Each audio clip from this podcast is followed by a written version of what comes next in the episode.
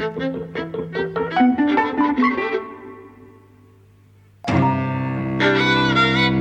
and welcome to Dropping at the Movies. I'm Mike, And I'm Jose. and we're talking about Disobedience today, which is a romantic drama set in North London, set in the North London Orthodox Jewish community. Hmm. Uh, I didn't know anything about this. I don't think. Um, so um, when the film opens on a uh, sort of a, a lecture or dissertation being given by an elderly rabbi, I thought this is interesting. Is it going to be sort of I don't know. Is it is it only going to be Jewish just now, and then it'll move on to something else, and that's kind of introducing a kind of overarching Mm. idea or f- kind of thematic framework. But no, actually, it's um it's kind of Jewish all the way through.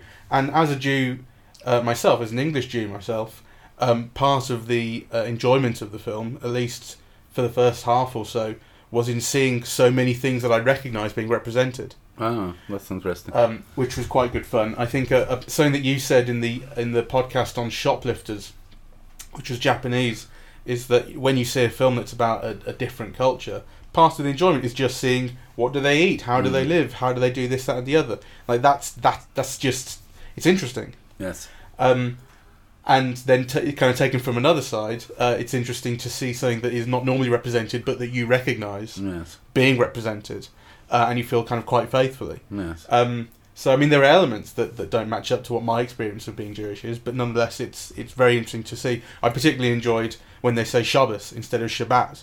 You know, Right. Shabbat is kind of the way that you would read it off a piece of paper, but if you're if you're Jewish, Uh-huh. then you kind of um, you learn to pronounce it Shabbos. That's how everyone says it. Right. That's kind of it's that's just very nice to sort of see represented. Right. So um, so I enjoyed that.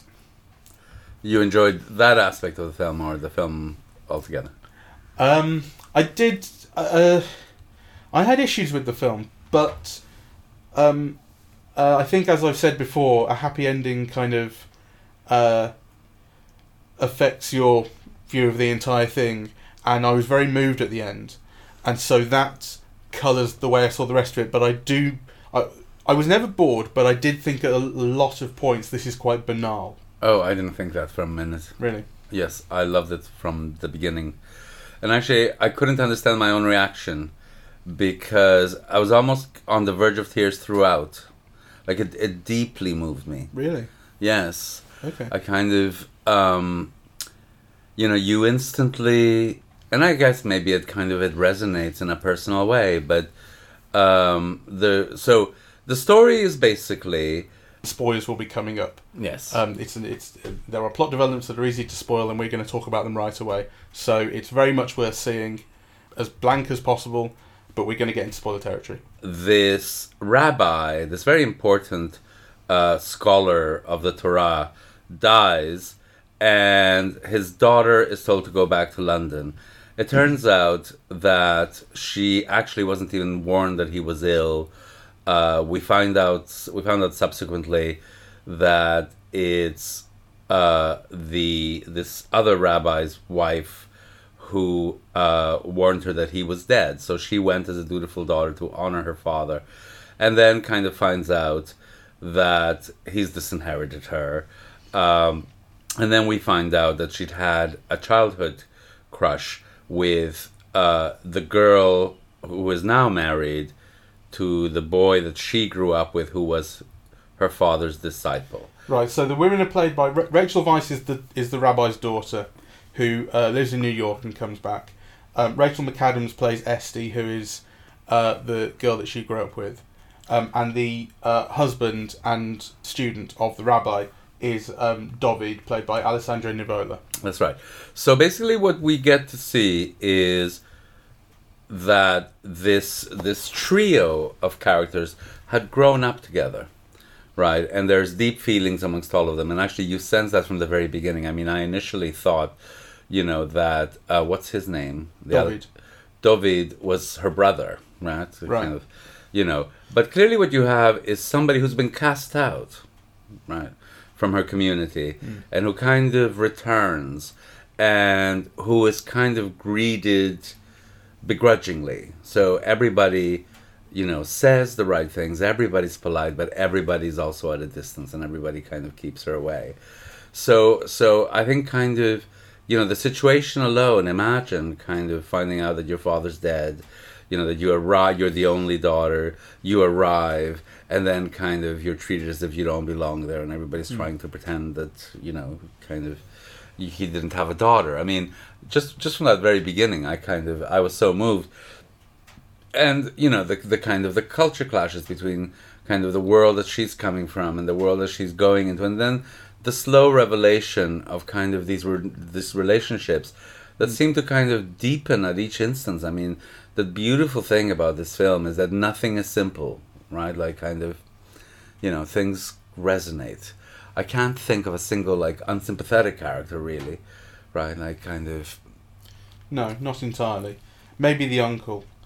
Um, he's not entirely unsympathetic, but he is he, he is um, the least sympathetic. But he's he's concerned for, um, I guess, the sort of um, stability of the community. But there's there is there's a story of kind of societal pressure, um, uh, stopping these two women from being able to express their love for each other, which is what it is. It's not just a crush; they love each other yes, and um, and he is a significant. He's a kind of he's a keystone in that societal pressure, Yes. keeping them apart. I think. part of the complications of the film is so you know uh, Rachel McAdams and Rachel Weisz as teenagers had an affair and they were caught in bed by Rachel Weisz's father. That's kind of you know what's what's what sparked or what unraveled kind of certain things. So, um, but there's a, there's very interesting connotations that uh, uh, Rachel Weisz's sexual preferences are much more fluid than actually Rachel McAdams, who subsequently married David, uh, but who nonetheless, you know, identifies very fully as a lesbian, Yeah. and as a lesbian who has kind of, you know, shut herself off from her feelings and desires, yeah, yet nonetheless has a hankering and a love for Rachel Weisz, and in fact is responsible for bringing her back into London. Yeah. Well, actually, what I kind of saw in Rachel McAdams was not. It's true that she has kind of. Uh, she does appear to have kind of shut herself off, as you say, sexually, um, but um, but also seemed to be like, um, she wasn't even interested in other women. Almost like it was really like for her, it seemed to just be about Rachel Weisz's character. Um, all of her kind of emotional sort of um, uh, I don't know, like accessibility or whatever, kind of came through that. Whereas Rachel Weisz was like, she had had, she, they, they discussed it, I, she'd had the kind of odd, sort of vague dalliance with other women in New York, but Yes. nothing that nothing that um, was kind of satisfying or, or compared to her love for Rachel McAdams' character.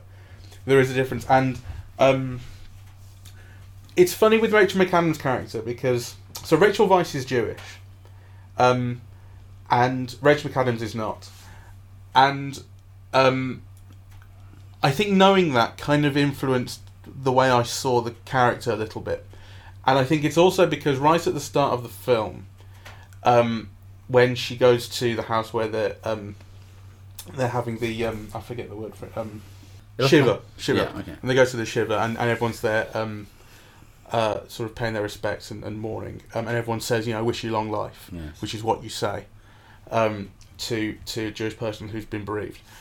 So you, you meet Rachel McAdams' character, and initially I thought, okay, well, I'm not convinced of her. I'm not because of just because of the actress. I'm not convinced of her as a Jewish person.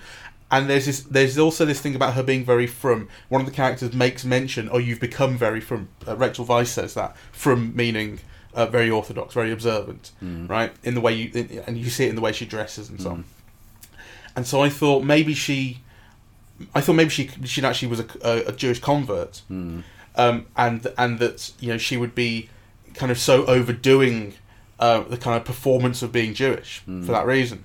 As it turns out, that's not the case. She is supposed to have been uh, grown up Jewish like everyone else. Um, but there is there is a kind of costuming in Rachel McAdams' character all the way through, where she I don't I think the fact that I never quite believed her as Jewish because of the actor is not such a bad thing because I never quite believed anything that the character was doing because she's she's controlling herself always and and putting forward an image of herself that isn't quite true. Mm. And it's towards the end of the film when she starts to become more emotionally available and open herself up that yeah, that's when I started to find her quite moving, Hmm. and, and and you know kind of believe in her more and that sort of thing. I mean, it's hard for anyone next to Rachel Weisz to make the impact that they would normally do because Rachel Weisz, A, she's so beautiful. I mean, she is gobsmackingly beautiful. You know, kind of just looking at her is a pleasure.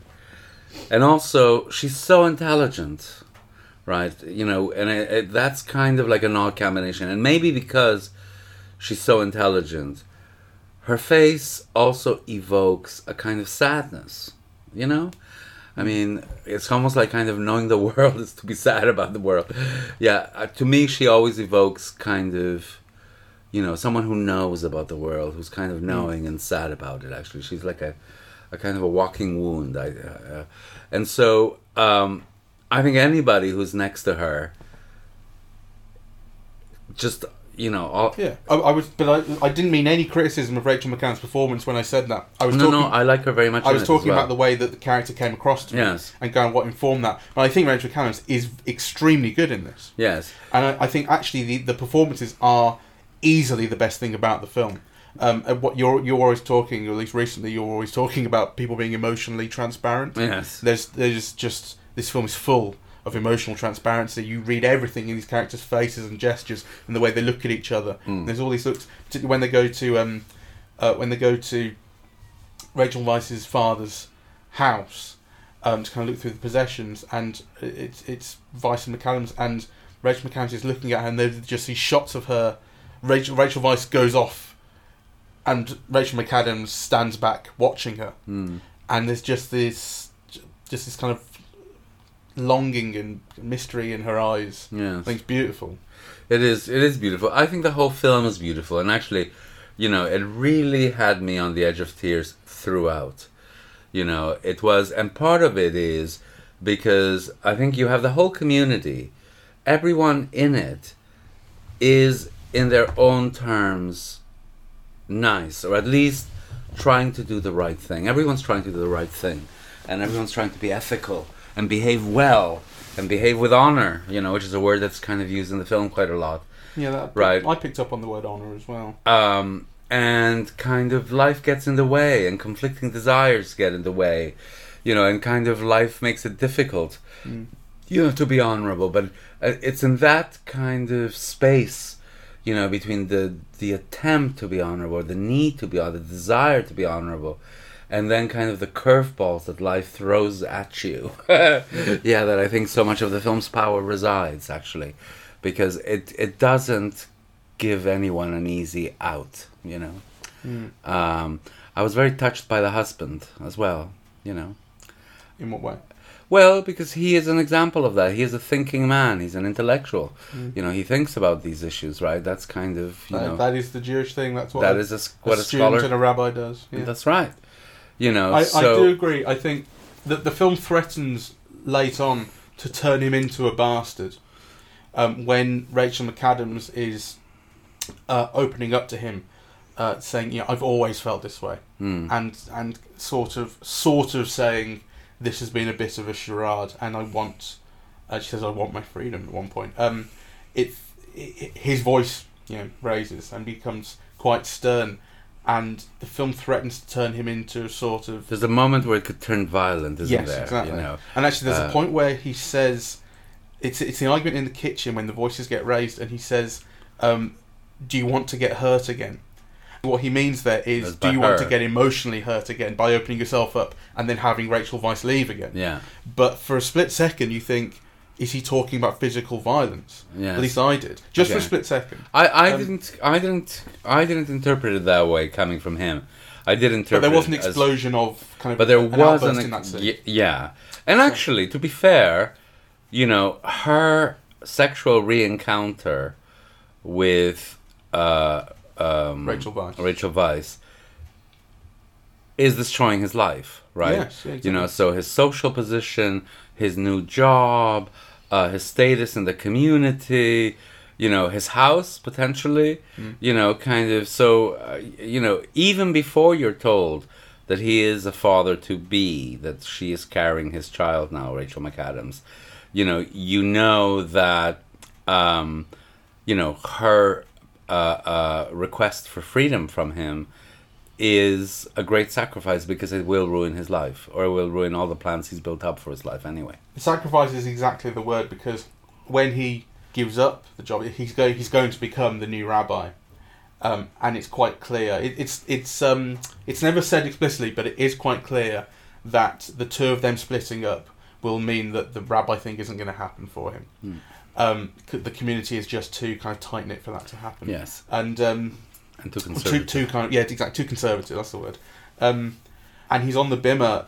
And it's when he should be accepting this this position, and that's when he says, it, it's sort of in code because no one else understands it, but it is directly to Rachel McAdams. You are free. He says, uh, and then he and he says, I can't accept this position, and he leaves. Mm. And um, that for me, that whole maybe not that scene exactly, but then it's the embrace afterwards. And he invites Rachel Weisz into the embrace. Yes, I thought that was was, the most moving thing for me Yes, in that the film, beautiful. and it's in, and it's his sacrifice. Actually, I think the whole film is beautiful because you see, from the very beginning, so the film opens up on this discussion of freedom and choice. Yeah, the kind of the freedom to disobey. I mean, I didn't register every word of it, and actually, I- I'd like to see that bit again. But that's what it was about, right? It was it was Rachel Weisz's father the day before he died, or the day of his The death day he dies. yeah, kind of giving the speech to the community in, at the synagogue about you know the importance of disobedience, the fact that people have choice. He's talking about the creation, and he says God created the angels and the beasts and man, and man is the only one who has the free will to disobey. We have free will. That's where that's the central thing. That's right. Okay, so you have free will, you have choice, you can disobey, and actually, the two so the so the beginning is then bounded by this moment of reassertion of choice, which is when David kind of offers his wife her freedom in the synagogue in front of their community, which is very, very close to the end. Right? So you have these two moments of disquisition on disobedience, freedom, and choice, which actually are really bounded by these women's oppression and exile and kind of, you know, kept at bay from this community that is very kind of, you know, in many ways clearly regulated by men, right? Oh, yeah. S- you know, so kind of, um, and I and I think it's very important that the you know that this is laid out that the, you know, kind of the freedom to choose and so on is kind of laid out, but at the same time boundaried by these two disquisitions on choice are actually kind of moments in which you see how the community entraps, slightly coerces, you know. So in some ways it comforts and it makes easy. In other ways, it kind of it prevents choice. Yeah. Yeah. Uh, so, and I was very kind of glad both to see that, but also to see that the film went beyond that Yes. Right. you know and i think this is why the film is so great you know because it kind of dramatic dramatically conveys you know all of these complexities in a way that makes them kind of legible not only emotionally which i, I found they very much are but actually kind of you know connotatively as well it kind of uh, and dramatically Yeah. kind of Yes. Okay. I agree with you. okay well Um, you know I, I d- um, uh, uh, uh, Problems- I didn't think you would disagree, but I no, wondered. no, no, but I had nothing to add really. Um, problems that I had with the film. Uh, I think the look of the film is actually appropriate, but I didn't like it.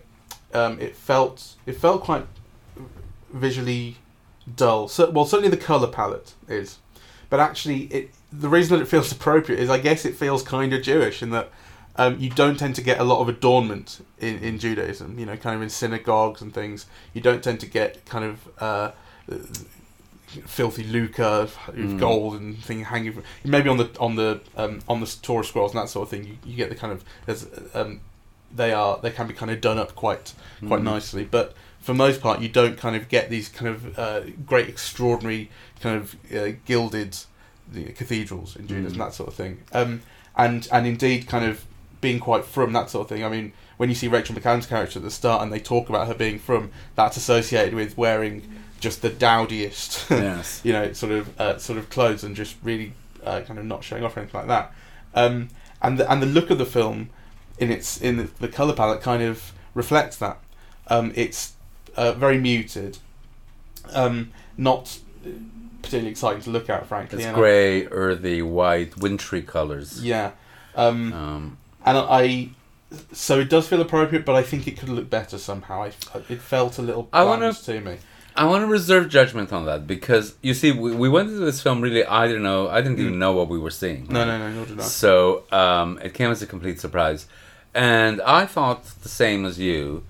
Um, and then I saw the credits, and I, you know, so my initial thing was, well, here's a good kind of counterpoint to my way normally of talking about film because I, I put so much emphasis on the visual, mm. right? It's kind of I think it's very important to the way things work. It's kind of primary to the way that things work, you know, and kind of I always comment on it. And I thought, well, you know, this is a corrective because you can have great films, you know, without kind of visual pyrotechnics or necessarily anything that stands out. That mm. actually, you know, character, situation, and acting by people like you know Rachel Weisz is enough, right? It's I thought it was really great. It you know it, it had me moved and it, and it didn't I didn't feel manipulated. It had me moved about complex things, you know. So you know you don't have to. Um, you know, be be necessarily kind of visually extraordinary. But then I saw the credits, and then I realized uh, it was Sebastian Lelo, I think, or Lilo, uh, who was the director of A Fantastic Woman. And I remember watching The Fantastic Woman. Lelio, Seb- Sebastian Lelio. Yeah. Yeah. And you know, thinking very much the same things. And then and then I wrote a blog post on it and I just saw the film again and I saw it on a computer which meant that you could go back and forth on images. And then I realized that actually it had some extraordinary images, right? And that I just hadn't noticed, I hadn't paid attention. And then it kind of made me think that, you know, I wonder if that's also the case here. So there are a few things that you notice, right? So the moment where he makes his decision to kind of free his wife, this is David, that you see him behind a door that kind of Yeah, it has uh, the the glass is is like it's many lenses. It's I can't think. I don't know what the what the kind of word for the design is, but it's a kind of glass that I've seen in a lot of shuls. yeah, it's a, it's, a, it's a glass that kind of mm, prevents you from seeing what's on the other side. It allows light in, but you can't see the image. Yeah, Right, and actually, that's a wonderful metaphor for what happened. And it's it's it splits up the image of him into Yeah, many get- many kind of vertical bars. Yes, you get a distorted image, but you see light through it. So, which I thought was a wonderful metaphor for what was happening. And then it made me wonder are there other things that maybe I'm missing, you know, that I wasn't paying attention to? I mean, I don't think the film needs them, right? I'm Mm. just kind of wondering. I, I, I think that's that's probably the case, and um and and you know seeing it again, it would probably feel more uh, poetic and kind of coherent in that sense. Not that it was not that it was incoherent, but you know, um, it would it would uh, feel like it's um, you feel like you make more sense of the imagery in a way, or Yes, see I mean- more in it. I just, Um, I just loved it, you But know, um, and I'll need time to process it.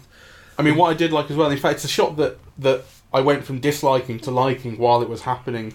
Is again in the scene on the bimah when he's um, uh, uh, giving his wife her freedom, um, and he. He, he, he starts to he, he gets a speech out of his pocket that he was supposed to be making and he realizes he can't do it and he starts going off the cuff and um, and it's it's very close up and very shallow focus. There's quite a few shots in the film of this type, um, but this one in particular has him moving around um, on the bimah, and and because the focus, the depth of field is so shallow, he goes in and out of focus quite a lot, and the kind of the focus puller is clearly kind of trying to catch up to him as he Mm. goes back and forth in, in depth. So initially, it looks almost unprofessional, um, and I didn't like it. But then I, but then actually, I kind of thought this.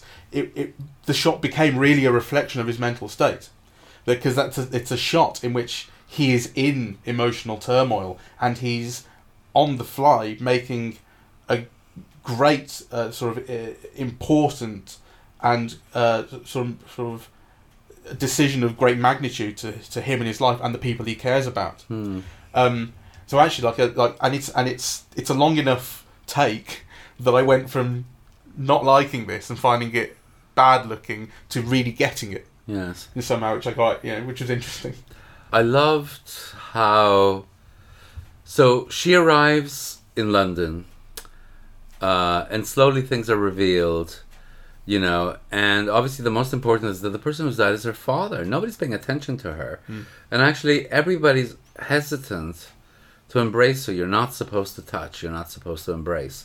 Everything is always kept at a distance. So people hesitantly, and after a pause, say, "May you ling- may you live a long life." Yeah. But really, even that seems a bit begrudging, and certainly no touching. Every time they go to touch, there's like a, a pulling away, right? And I, I mean, I didn't know if that was like, you know, because it was a woman, or because it was a Shiva, or because I mean, I, I personally don't know exactly. I don't know if there's. Um, no, I mean, you do touch people. Like if you know, if, if someone's bereaved or whatever, you touch them on the arm. You know that sort of thing. Okay. So um, it, it is more a personal thing in this film. I think that they that Okay. she has been, as you say, cast out, yes, and is and no one expected her back. and no one expected her back. So, but actually, th- there was also a thing where you know she was touching and kissing the women, but not the men. Yeah, it was like Sure, yeah. you know. So I think I wondered if there was something. Anyway, but They're Orthodox, but they're not ultra Orthodox. Like these aren't the Jews that you see on planes in, in Israel sitting in plastic bags to keep themselves separated from women.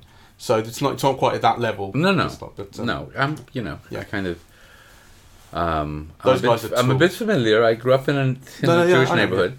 Um, so, but but anyway, just to say that that introduction makes the embrace of the three at that critical moment, you know, so moving, right? Because it is an embrace. It is touching, and it's almost unconditional. Like you know, it is. It feels almost like I don't know, an image of love. Yeah, that kind of all of a sudden there's no barriers, there's no society, there's no people watching, there's no witnessing. You know, you can just embrace and kind of bring into the fold. You know, I thought that was so beautiful. That's a good point, but actually, I felt that more that was the case. I, I found that very, very moving. But the reason I found it moving was more for the, for the for the decision that David had made, Yes. and the way he was, and so so he was expressing it wordlessly through through inviting Rachel Weisz into this hug, and also and he and he was already hugging his wife, who Yes. you know he's kind of he's given her he's made a huge sacrifice for her. So um, it was about his decision. That was what moved me, as opposed to exactly how it was expressed. But what really moved me in terms of physicality was when, um, uh, when the girls first kiss, Uh, um, because I did feel kind of keenly that there had been just a, such a such a restriction of of touching. You felt their need to do that yes. when they did. And actually, it was kind of a release for me as an audience member, kind of going like, I kind of like the moment that they kissed, I kind of realised no one's touched anyone in this film. It's everything's been so restrictive, everyone's been so isolated, Hmm. and the fact and and when they did it, that's when I kind of realised how important it was. Yes. I love the sex scenes, um, and part of the reason why I love, you know, I mean, sex can be many things, and we see it in film from pornography onwards in many ways. But the thing that you rarely get is, in fact, almost never. You know, it's a great loss, you know, to culture and humanity as a whole, is that you very rarely see sex as feeling. Well, you know, which of course, you know, it it's almost like the most important thing, really. Mm. You know, and actually, what I thought was so beautiful about this film is that it is just that, right? Like it, it is kind of, you know, it's it's sex as sex, but sex is a conduit to feeling. It kind of it breaks, you know, it opens up all of these things. Like you said, you know, there'd been all these barriers to touch. So actually, kind of, you know, that is bridged, and it's bridged not only by desire and by a sexual act of some kind, but actually you can see it's like an overflowing of feeling. Yeah, the kind of now you're in this hotel room and you can let go. Yeah, and express. I wasn't crazy about the sex scene. Don't know why. I, I this is I, actually this was some of the stuff that felt kind of banal to me.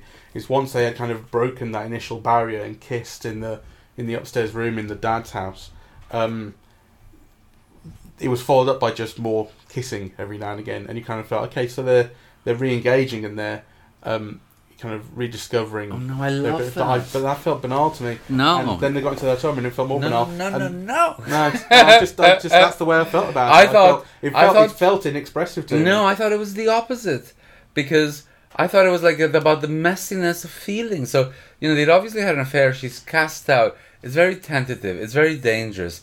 One doesn't know how the other is feeling. Like, you know, there's, you know, are you doing this for the past? I mean, what position are you putting me in? Like, there's all these hes- hesitancies and awkwardnesses and messiness, which is what happens when you when you when you have feelings for somebody but you don't know how they feel about you and you're also in an awkward situation and kind of you don't know what the score is or and you don't have a map of where this thing is going to go.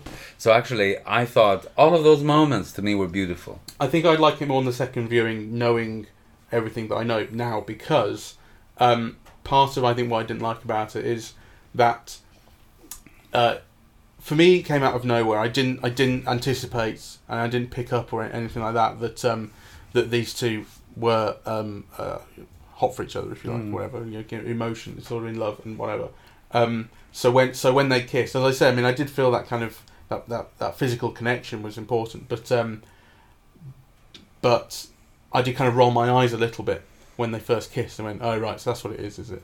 Um, and part of the problem for me was that uh, for much of the opening of the film, in fact, for probably probably up until that point, probably up until they kiss, the storytelling is um, elliptical to the point of absurdity, where it's people talking about people that you don't know, people, people, people. Uh, I mean, people speaking realistically to each other, um, like not using names when they already know who they're talking about. But for the audience, Hmm. you don't know, and it's and it and so there is th- there is stuff being withheld from the audience. There is this whole thing about well, you left, you know, and they obviously all know why she left, and they obviously all know what this history is, but you don't, and it is being withheld from the audience to a point Yes. where it's distracting. oh i didn't find it distracting i thought it was interesting No, I found it deeply distracting, and at points I was thinking, get on with it, tell me the fucking story now, you know, stop, s- stop hiding it, you know. Um, so that was an issue, and and I, it did mean that when it got to uh, their physical connection, and then they started kissing all over the place, and then it got to the sex scene, um, I was kind of thinking, okay, so uh, it, I, I had I had little context for it, and it was only it was only as the film further developed later on that you kind of uh, began to learn and appreciate the depth of their love for each other, and then the depth and the complexity of what this meant for their lives now. That's when it kind of emotionally developed for me. Up until then, I found it very dissatisfying. Oh no, I didn't. I didn't. I kind of, I you know, I was enjoying all of, all of those elements really. Hmm. Um, For I me, it's a of- film that improved very much later on as I started to understand the characters better.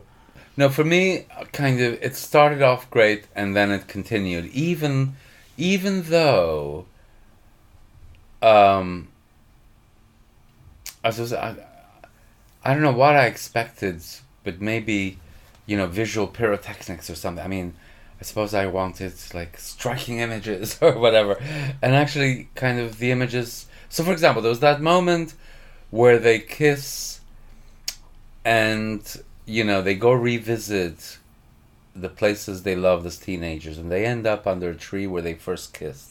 Hmm. And you think, fucking hell, why didn't they make this a more, you know, wow moment or a more dazzling moment?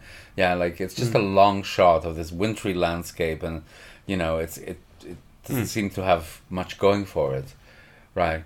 And then you realize, like, you know, the, the tree is like this white cedar, you know, Mm. or yeah, like it's it's it's white, it's wintry, the branches are empty, you know, kind of it's in the middle of nowhere. It's like, Mm. you know, it feels like an industrial estate in a field in an industrial state or something, right? Yeah, it's in a park. Yeah, and and then it becomes kind of very evocative and moving, and about kind of you know their connection amidst this, you know, the fact that kind of you know they haven't had this for a while, and that it's something that's kind of lost, and you don't know whether it's recoverable. Um, I, I that that shot for me became evocative when she returned to it. When when you are led to believe or given clues that Rachel McAdams is going to kill herself because uh, Rachel Weisz is moving back to New York and abandoning her. Um, then th- there is this search. David and uh, Rachel Weisz's character go searching for Rachel McAdams. They don't know where she is, and one of the places that Rachel Weisz returns to is that tree, Mm. and it's and it's there's, it's this thing of you know returning to the place where, that would have that would mean something to Mm. you know that's when that shot kind of became evocative to me was with that context of having been there the first time. Um, but the shot itself is yeah, just a nicely framed shot of a tree. I um, well, I mean, this is the question: Is it you know when is the nicely uh, framed shot of a tree only a nicely Yeah, framed yeah. shot of a tree, right? Uh, what kind of tree is it? You know, kind of what's the light on it? Like, you know, how is it? What's the composition? Anyway, It's I possible to overdo it, overanalyze it. I think. well, I kind of anyway. I felt it as as Yeah. it was going, um, but let's move on to different things because I think you know um, there were other things that I just found really moving in ways also that I can't understand. First is um, the diegetic music, let's say, right? Like you know, so you know, all these Jewish men singing whatever songs they're singing. Singing in a choir, I found it so moving. they're Right. brilliant, and you Um, should go. You should come to the synagogue at some point because um, there's nothing quite like a Jewish choir. I mean, religious singing in in in all its forms is amazing. You know, you hear kind of you you, you hear obviously these amazing choirs you get in cathedrals and churches where the, the architecture you, you kind of um, changes the sound and just makes it huge and um, and and you uh, you get kind of um, in Islam again a beautiful beautiful singing kind of one note that will just ring out over Yes, I've, a whole I've room of people. experiences of, all of that. you know so it's it's and you can totally see how um you know as a as a non-religious person you can totally see how people just uh fall in for it. You know, it's, it's amazing to hear. And it's the same with with jewish music but but with with the with the choral singing there's a mel- melancholy that goes underneath all of it these male voices it, there's a style to it you know these men all always sound the same and i don't mean they sound like each other but i just i mean that the music has a style Yeah. to it um and there's a tone, and I can't really explain it. That much, but you definitely go on YouTube and like look up some Jewish choir, uh, choir stuff because it's amazing to listen to, and, it's the it very it'll very often start off with one with the lead uh, singer starting off the song, and then all the other voices will come in, providing this kind of bed that the song sits in, and it's it's often so sort of melancholy and Sad. sad. Well, actually, there are like shifts in notes. yes, You know, where you get taken almost like, you know, into a valley of despair and then suffering and then like death. it's like, you know, kind of every shift in notes is like, I don't know, it, it just evoked this whole world of sadness and pain. You know, it was just very beautiful. and not understanding the lyrics, I think, kind of is part of that. I think not that you know, um, not that lyrics would ruin it, but like it, the fact that it's essentially gibberish and it, it just means it's it registers on a purely emotional, evocative musical level. I found it For me, at least. I found it incredibly beautiful. In the way that listening to hymns, you know, the the chords are lovely and the voices are amazing. And the, and the way that a church will change the music is amazing, but the words are stupid. Well, yeah, I don't know enough about that. I've, I have never have found them so. In fact, I'm always I'm also very moved by um, Mm. uh, you know Christian church music. Yeah, but the words are Um, silly. But they can be, but they're not necessarily. That's what I mean. And Uh, and, and in Hebrew, uh, in if you understood Hebrew, the words would probably be very silly too. Mm. Um, but not understanding Hebrew means that that kind of it's rather like when um, when Mel Gibson made The Passion of the Christ, and he made the decision to do it all in Aramaic. Which is such a good decision because if you have this kind of torture porn Jesus movie, but then you've got Born Jesus. this is roughly what No, it is what it is. but then Uh, you have but then you have the character saying an oh ye of blah blah blah. You know, it would sound very silly. You know, Yes. Um, let's go back because I think there's two things that we haven't highlighted enough. One is that it's a film about lesbian desire.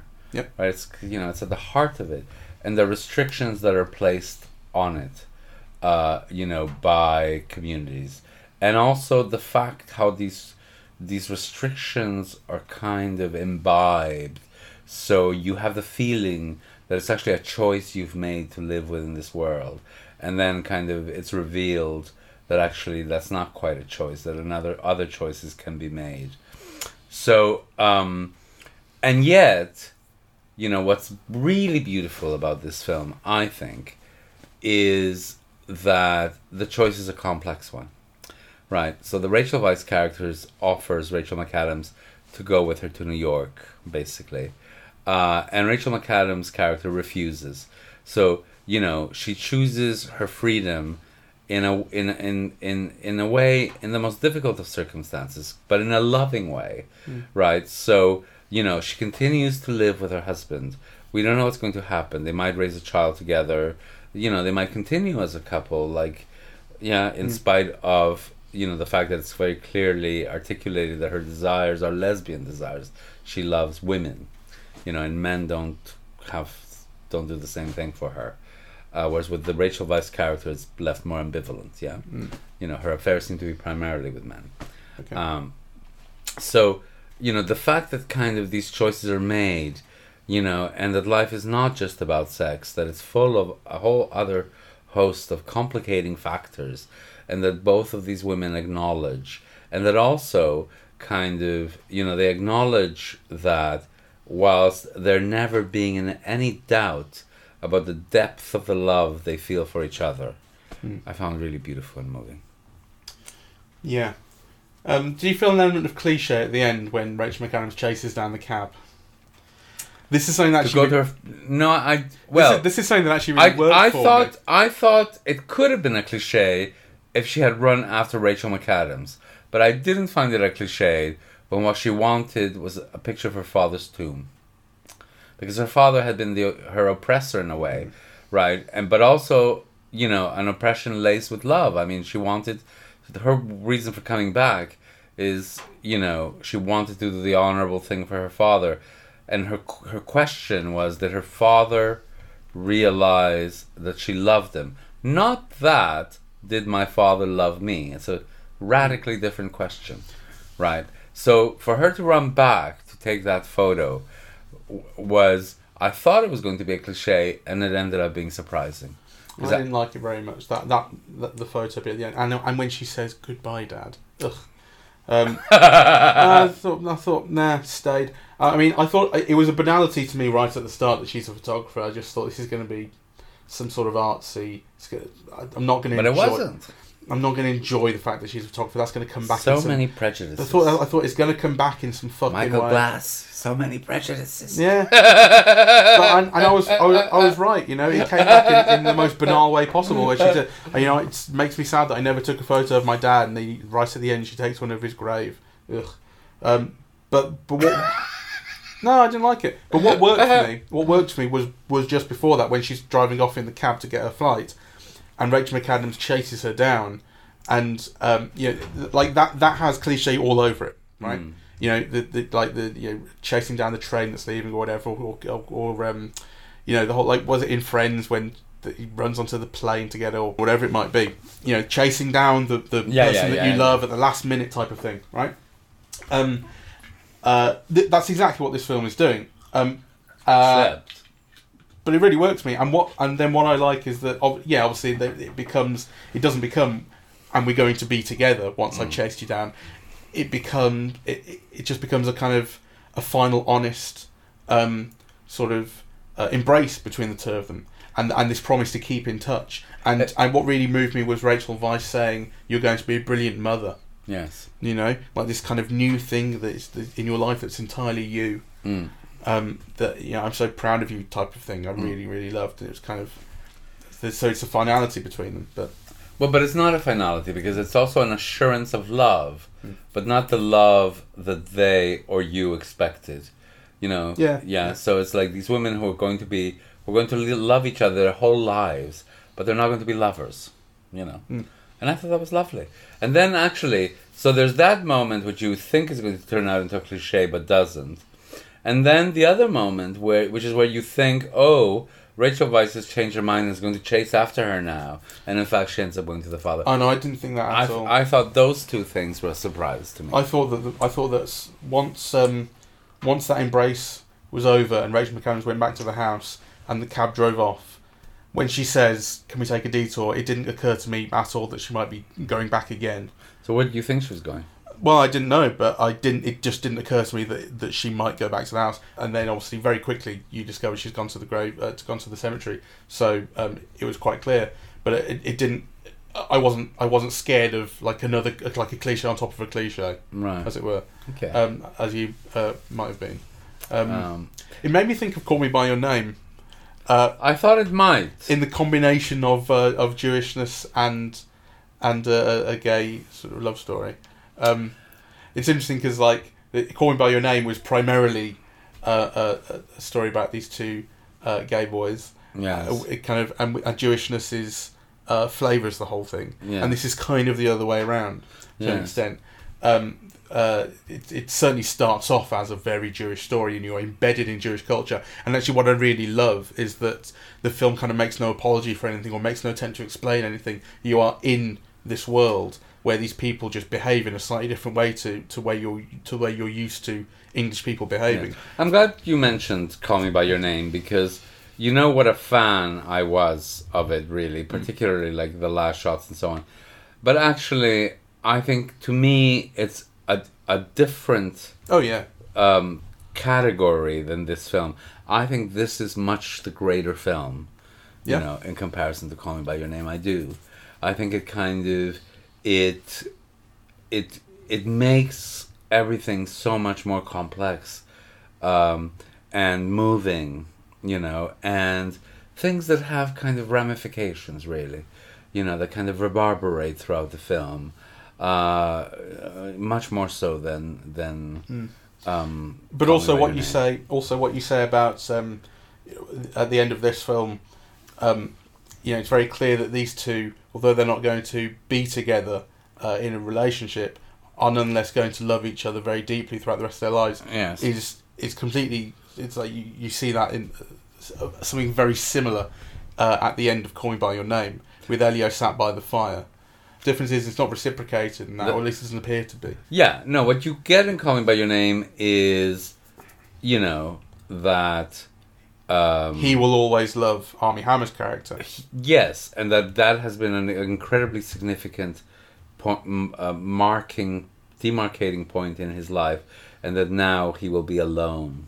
You know, was actually, this has a much more complex idea, a much more inclusive idea of love. In this film, there are many types of love, right? Um, and they're not exclusive to each other.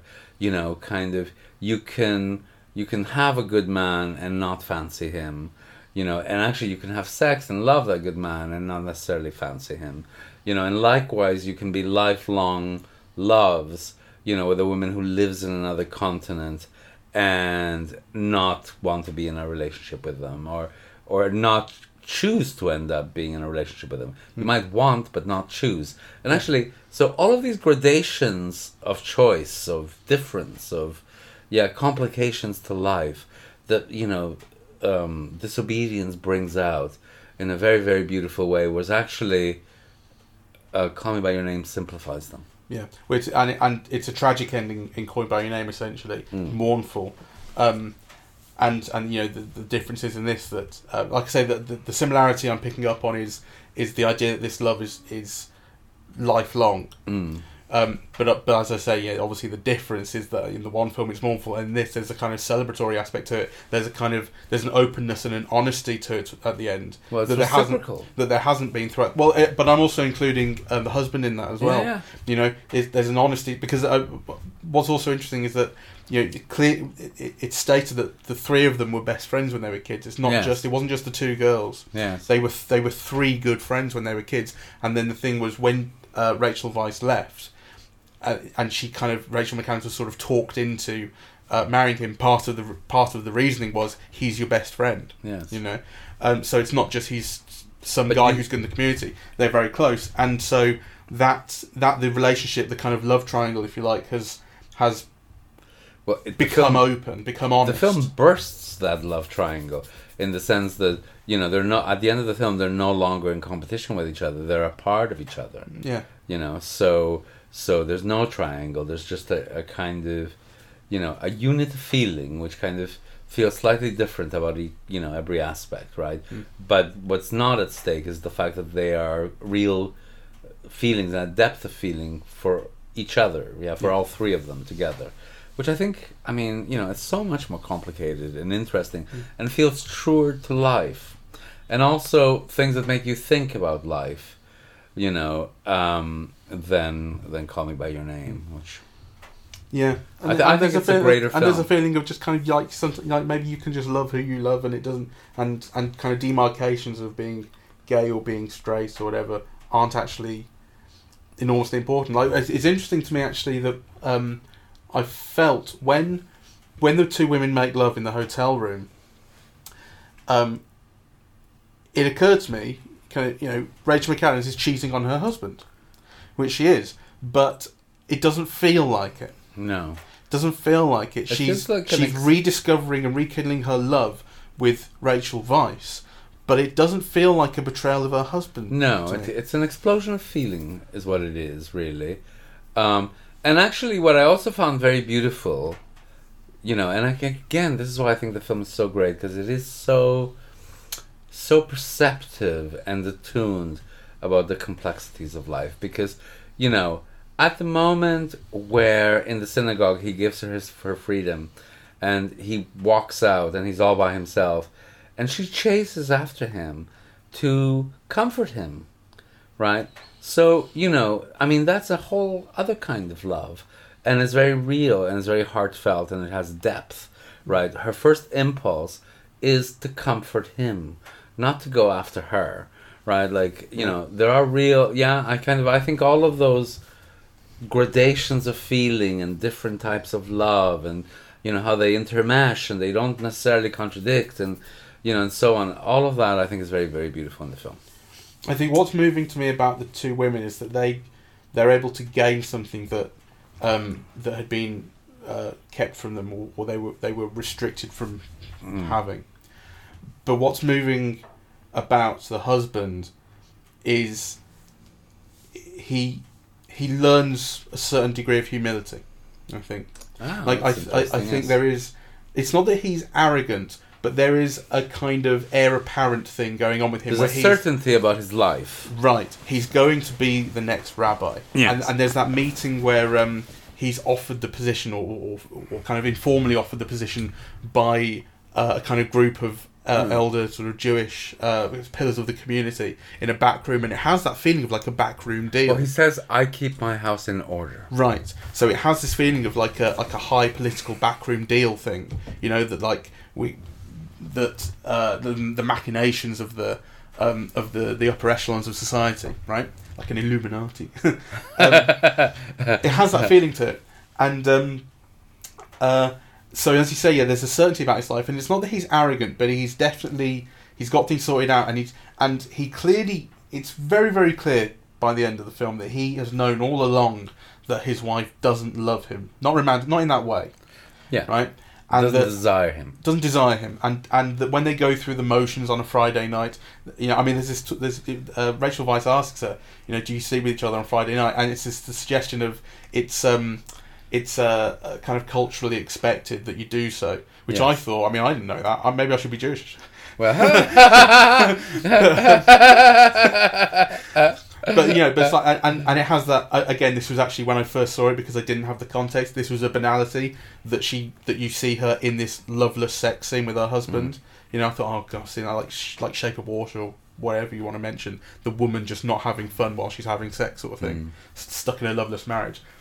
At the time, was a banality, and then the context changes it becomes very Um, different. Yeah.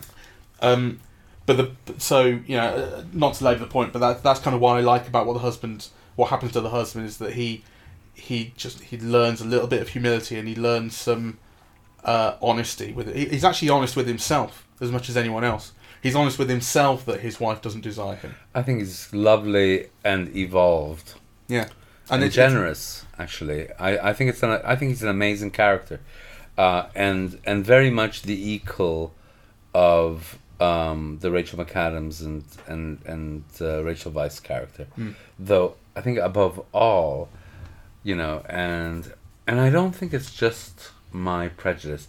I just think she's extraordinary. I really do. Rachel Weisz. Yeah, I do. I think Have you Yeah. seen The Fountain? No. What is that? Oh, we should watch it. It's Darren Aronofsky. Um, Right. It's it's it's um, it's mad, and it's sort of his two thousand and one or or whatever kind of mad sort of time traveling sci-fi huge epic Mm. picture about ideas you care to mention, and um, I loved it from the moment I saw it. Um, we should watch it at some point. and it's got Rachel. It's, I think it's when they were married. Okay. Um, so she was she was kind of his muse at the at the time. Right. and then it became Jennifer Lawrence needed mother. okay.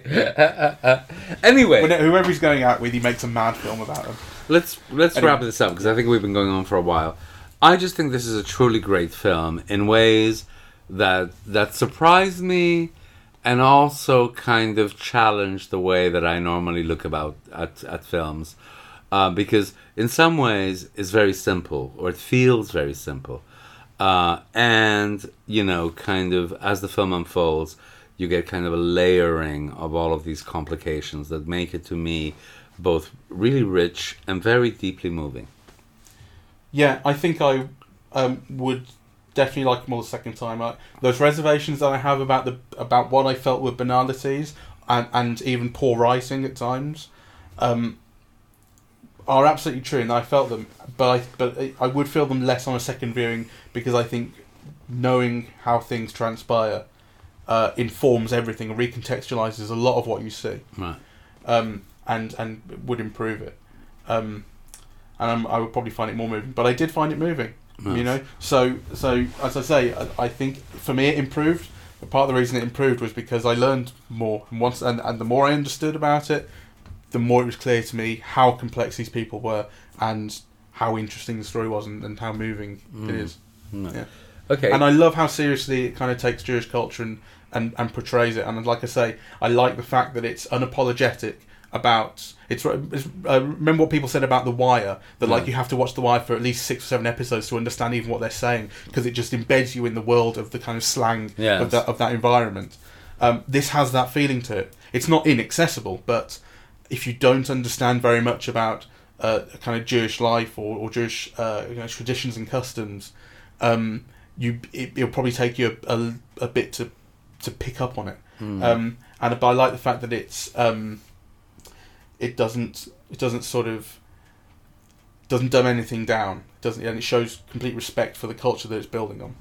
And aside from that, there is the relationship between McAdams and Weisz, and there is Weisz's face, which I just really do think that it conveys kind of, you know, both the kind of the wisdom and also the sorrow, you know, about what it is to be human. I mean, you know, and and and particularly does so in this film, really. So go see it. It's very very good, and um, yeah. So we're eavesdropping at the movies. We're on iTunes, SoundCloud, and YouTube. Uh, on social media, we're on Facebook and Twitter at Eavesdrop Movies, and eavesdroppingatmovies.com is the website. Cheerio. Bye bye.